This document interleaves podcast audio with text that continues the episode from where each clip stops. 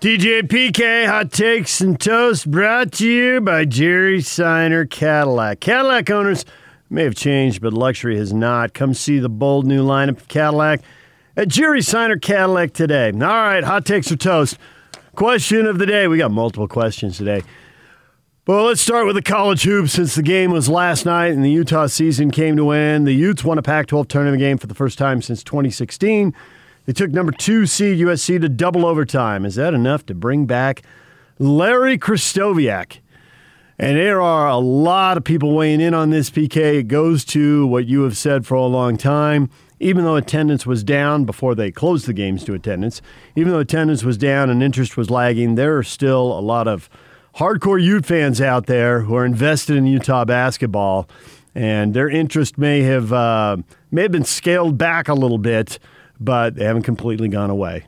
They're still invested in the program. Oh, on this issue, they'll come out of the woodwork. Yep. And there'll be millions of them. There is a good uh, there's a good jazz question here that got some good responses, but we're starting the Utes because they got a lot more responses, and they are all over the map. But I think for a lot of people, this isn't a basketball question. It comes down to the finances and can they afford to buy him out? Uh, running a $35 million deficit in the athletic department. Uh, yes. Uh, Anthony says the huge deficit will be more than enough to bring Larry back. Uh, I disagree on that. Brian says they're not going to let him go in this year of lost revenue. He also says they'll be really good next year if the players stay. I've heard that a time or two. You have. Uh, James says they need to fire him, but unfortunately, he's got that huge buyout, and they won't fire him. Uh, you have to weigh the cost of keeping him, though. What is more expensive? Just simply keeping him may be more expensive than buying him out. Because if you keep him, then and you and you're determined that he should be gone. Um, this is a hypothetical here, so hear well, me. Well, a out. lot of a lot of these people have determined that. I mean, this is what's going through their mind. Yeah, they're fans and they don't have to pay though. That's, That's absolutely true. They don't have to write the check and they don't have to explain it to their bosses. They have the opportunity to voice their opinions, which is their what's what they're doing. But it comes down to Mark Harlan, and so if he's determined that that Larry isn't good enough, keeping him can actually be more expensive because what you're doing then is buying mediocrity for two, three years. So over those two, three years going forward, who knows how long it'll take you to get out of it? I could even say four or five years. You'll lose more than whatever the buyout is. So it might be, if you're just looking at it from a money standpoint, your investment might be better now to buy him out. If you've determined that he's not good enough and I need a replacement and I'm just waiting out the opportunity to not have the buyout, to have the contract expire, blah, blah, blah. And I'm not saying Mark has reached that conclusion whatsoever. I'm using hypothetically, if he's reached that conclusion, it might save you money over the next five years to pay that up front now, get rid of it, get somebody else in there who can rebuild that program at least uh, to ballpark level of what you had. This has been an historically great program. You've had some downtimes for sure, as everybody does, but this has been one of the better programs in the West. I don't think you can argue that. And those fans are all there. They didn't go away. They may be apathetic towards the program right now, but this question is not about the answer to the program right now. It's about the answer to the program going forward to the next four or five years. And those fans, most definitely and most passionately, are still there, and they'll always be there until they pass. So, if it's a purely basketball question and you don't worry about the finances whatsoever, and a historically great program, if you look it up, top 15 or you know top 15 schools in wins in winning percentage four final fours 16 sweet 16s i mean the legacy is there and historically coaches who've missed the ncaa tournament for two or three years have been let go and Larry's now missed it for five. Jim Boylan missed it twice and got let go. Ray Giacoletti missed it twice, got let go. Rick Majerus got let go, even though they went in his last full season. You know, there were other issues there. Lynn Archibald missed it three times and got let go. Uh, Jerry Pimm left after going to the Sweet 16. Bill Foster was uh, here three years Never Okay, went we to the get- NCAA get tournament. We- we get right. So you're going back to Jack Gardner. You're going back more than 50 years. Well, there were no at large bids then. So the results on the court 45 and 42 is the record over the last three seasons 45 wins and 42 losses. So, from a basketball question, and if you keep him based on basketball, you're making an unprecedented decision. And I guess if he comes back and reels off multiple Sweet 16s, then it's justified. But where is the indication that's going to happen? I, I don't see it. I, I don't see how you can even spin it. Well, they took an NCAA tournament team right to the double overtime with uh, at least one, if not multiple, NBA players. You're asking me to spin it. I'm trying to spin it. Uh, so a majority of the talent is there. I don't know if it's coming back, if it all comes back. I don't know if Allen is coming back. I don't know. Uh, Jim Boylan made a point to us. He was on our air uh, several years ago, and he says the one thing you have to worry about foreign guys is that they have the opportunity to go home and play in some professional league overseas. And they've got uh, at least a couple guys coming over from foreign that are foreign. Obviously, they're basically part of their nucleus. Two of their starters are foreign. So I can't answer if those guys are coming back. But if they return the team, I think they can be a pretty good team next year. So, and it's not much of a stretch because there were times this year they showed that they were they were pretty good. There was just the maddening inconsistency that it was just crazy, absolutely crazy. And in a sense, even though they lost to SC in double overtime, they finished on that high note. They they they found some consistency. That game could have been won, and you know if they don't have half the team foul out, blah blah blah. But that's what the teams who lose do. You either come, you could create a bunch of what if scenarios. Uh, the team that wins goes on and then plays, gets ready for the next game. The team that loses blames the refs, looks at the what if scenarios. But the point being that there's some talent on that team. They played a game without their starting point guard. You know, he wasn't there, Jones. So I I can see it. Uh, is there somebody uh, out there that you just you're just dying to have? Because some of these coaching situations, it just seems like you just bring somebody in, and Sun Devil football has been doing it since John Cooper left in 1987. You just bring somebody in, and or 1988 somewhere in there, and then he's there for four or five years, and then you let him go, and then you bring somebody else in, he's there for four or five years, and the merry-go-round just continues. So how do I know that somebody else out there is just waiting to just get this program blossoming to where it was in the 90s? There's no guarantee on that. So you can throw out Larry Krystkowiak like yesterday's trash all you want, but what does that necessarily solve? Well, because of the scenario you just laid out, that's why Larry has the contract he has. Because Utah's got this great history, and they brought Giacoletti in, and he put Rick Majerus' team that was splintering, and guys were going every which way, and he, he got Bogut back for another year, and got Jackson back in the program, and got him to a Sweet 16. But he missed a couple attorneys, and so Chris Hill let him go, and Boylan was going to be the answer. And he got Giacoletti's guys as seniors to the tournament, but that was the only NCAA game they played in four years, so he let him go. So when Larry built it from the ground up, because everybody left after Boylan, I mean, there was literally one player on the roster who was a D1 player who came back. And so because Larry got him to the Sweet 16, and to avoid that merry-go-round you just described, he got this massive contract. Well, the pros were throwing stuff at him. Absolutely, they were worried because about him going he to had the had NBA. some pro background. Coached the Bucks. time as yeah, and obviously played in the league for a number of years and is regarded well by pros. And so Chris jumped on that opportunity to extend him, and now it's looking like it's biting him a little bit. But at the time, pros were coming after him. And so he did what he did, but that's all in the past. I mean, eh, we can look back all we want, but Yep. that doesn't have any bearing on what's available right now. Tell me who's out there that you just know is just an absolute slam dunk. Now, I don't know Mark Harlan well enough, but I knew Chris Hill well enough to where, you know, he would talk to me about stuff and, and he always had a list of guys.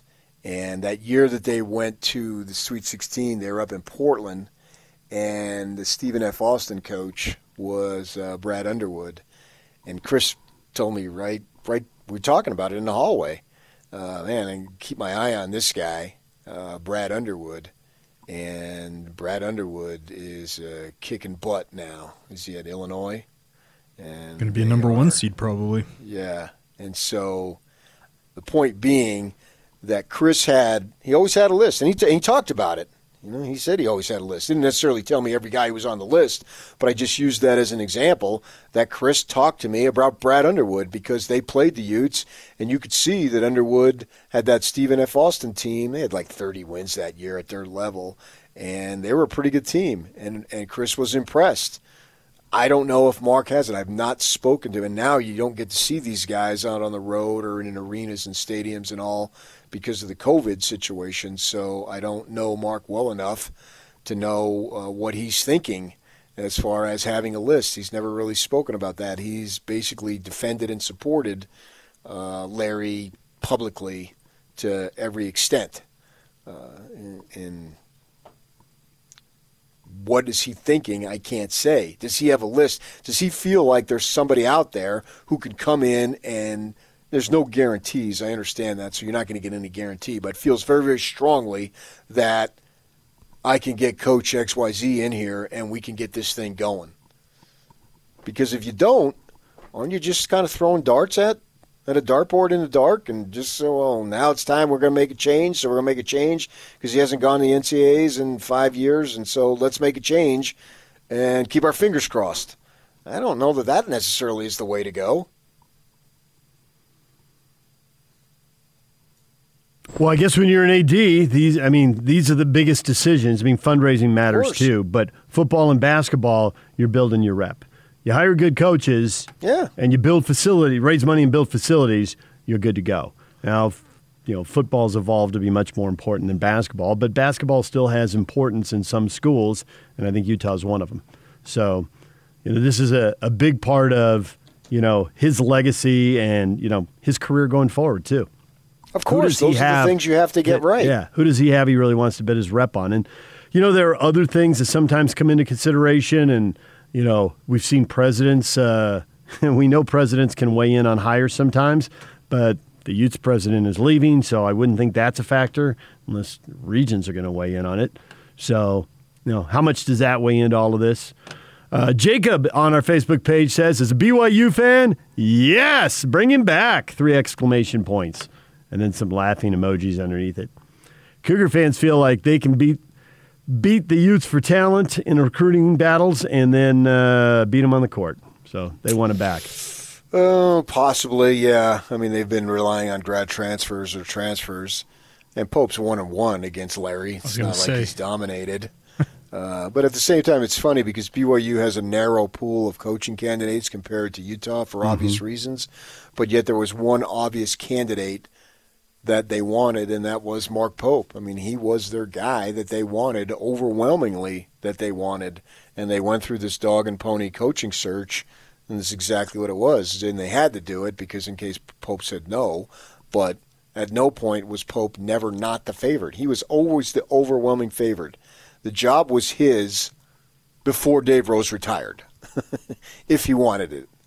And Utah, you don't have that and which is not necessarily a negative. It's just sort of ironic that they had an over. They don't have a big coaching pool, but they had the one guy that they everybody agreed that they wanted on. I can remember standing there at the Marriott Center with Tom Holmoe and Brian Santiago. I said, "Well, when Dave Rose's retirement afterward, I talked. I said, what, when are you going to have the press conference for?" you uh, said Mark that Pope? just to jam yeah. him up. well, we all knew. I know what you're doing. there was it was it was an open secret. The number of yeah. people in and around the BYU program who 100% believe Pope was going to be the coach and would look you yeah. right in the eye or, you know, text you, I 100% believe Pope is going to be the guy. Well, I had someone that I was uh, communicating with during the coaching search, and it lingered on a little bit, and it made me a little nervous. And the guy texted me. I said, "He said I already told you who's going to be the hmm. coach. Why do you keep asking me?" Because they haven't it's done like, it yet. and I know it's like uh, I, had, Ian Furness on and I was asking him, "Hey, DJ's leaving the station. Should I follow him?" And he was driving from Portland to Seattle. And after about 90 minutes, I kept asking him, and he finally said, Are you even paying attention to me?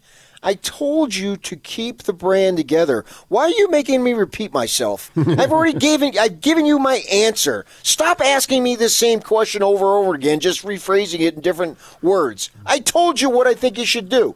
And he said it in a manner like, "Oh man, I better do this. Mm-hmm. he said it as some, and he was an advisor to me at the time, and I really valued his opinion, which is the reason why I called him in the first place. So, and there was the same thing here, same time. Like I already told you who's going to be the coach. This is the guy.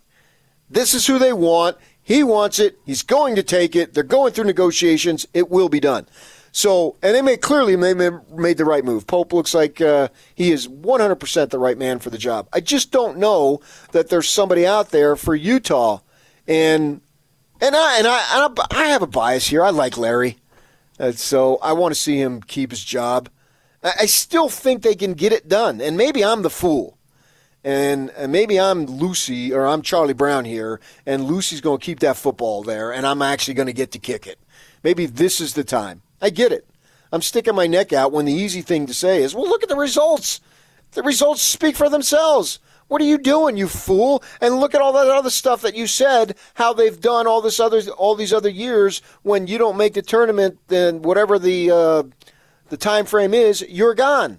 And I, I can't argue any of that. And I and I really wanted to get into this with Larry, and he clearly really didn't want to get into it. And we kind of had to respect the fact when he does have a oh, game oh, Wednesday. Sure, yeah. He's got a game Wednesday, but I still want to get into it because we don't get him on that often, and hopefully we'll get him on again so we can go big picture.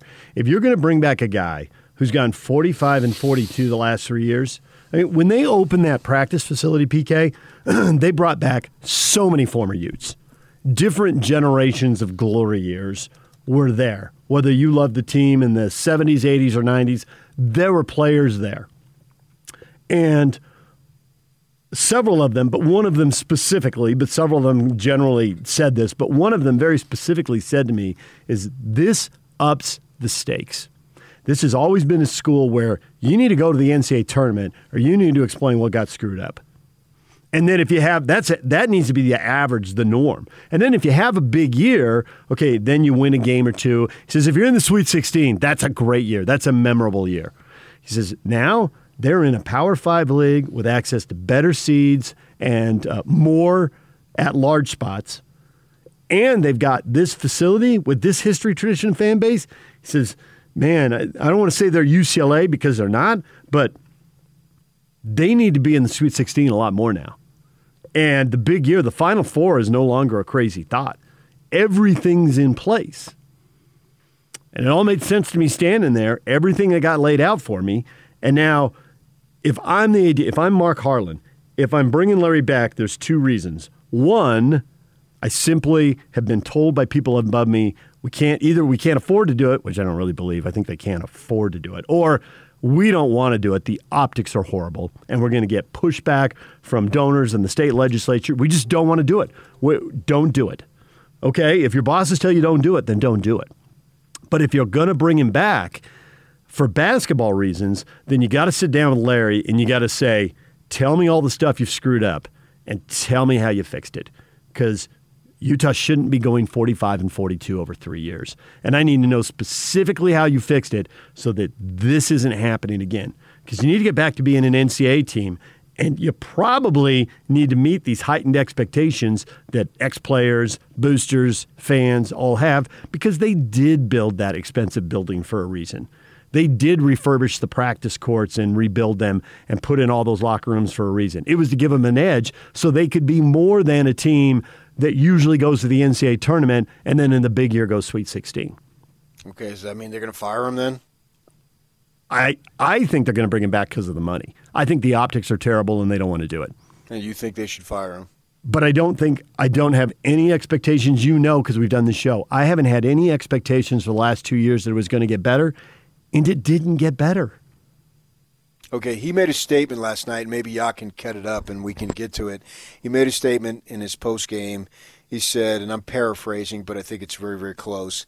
Despite all the noise, I have no reason to believe the program is not on the rise. You can hear that. He said it himself. Okay. Is the pro is the program on the rise? No, I, d- I don't believe it is because of what I've seen. They went 23 and 12, then it dropped to 17 and 14, then it dropped to 16 and 15. Now it's dropped to 12 and 13. I, I'd love to tell you I see it on the rise. Well, you're basing. wish it you on, were on the rise. Basing it on 12 or But 22 victories three years ago. You're basing it on now. Is the program on the rise? It doesn't look like it to me. They're still blowing halftime leads. They're still wildly inconsistent. It's stuff we've been complaining about for years. I'd love to tell you it is. And not just because, you know, I like Larry and he's a good interview, so bring him back.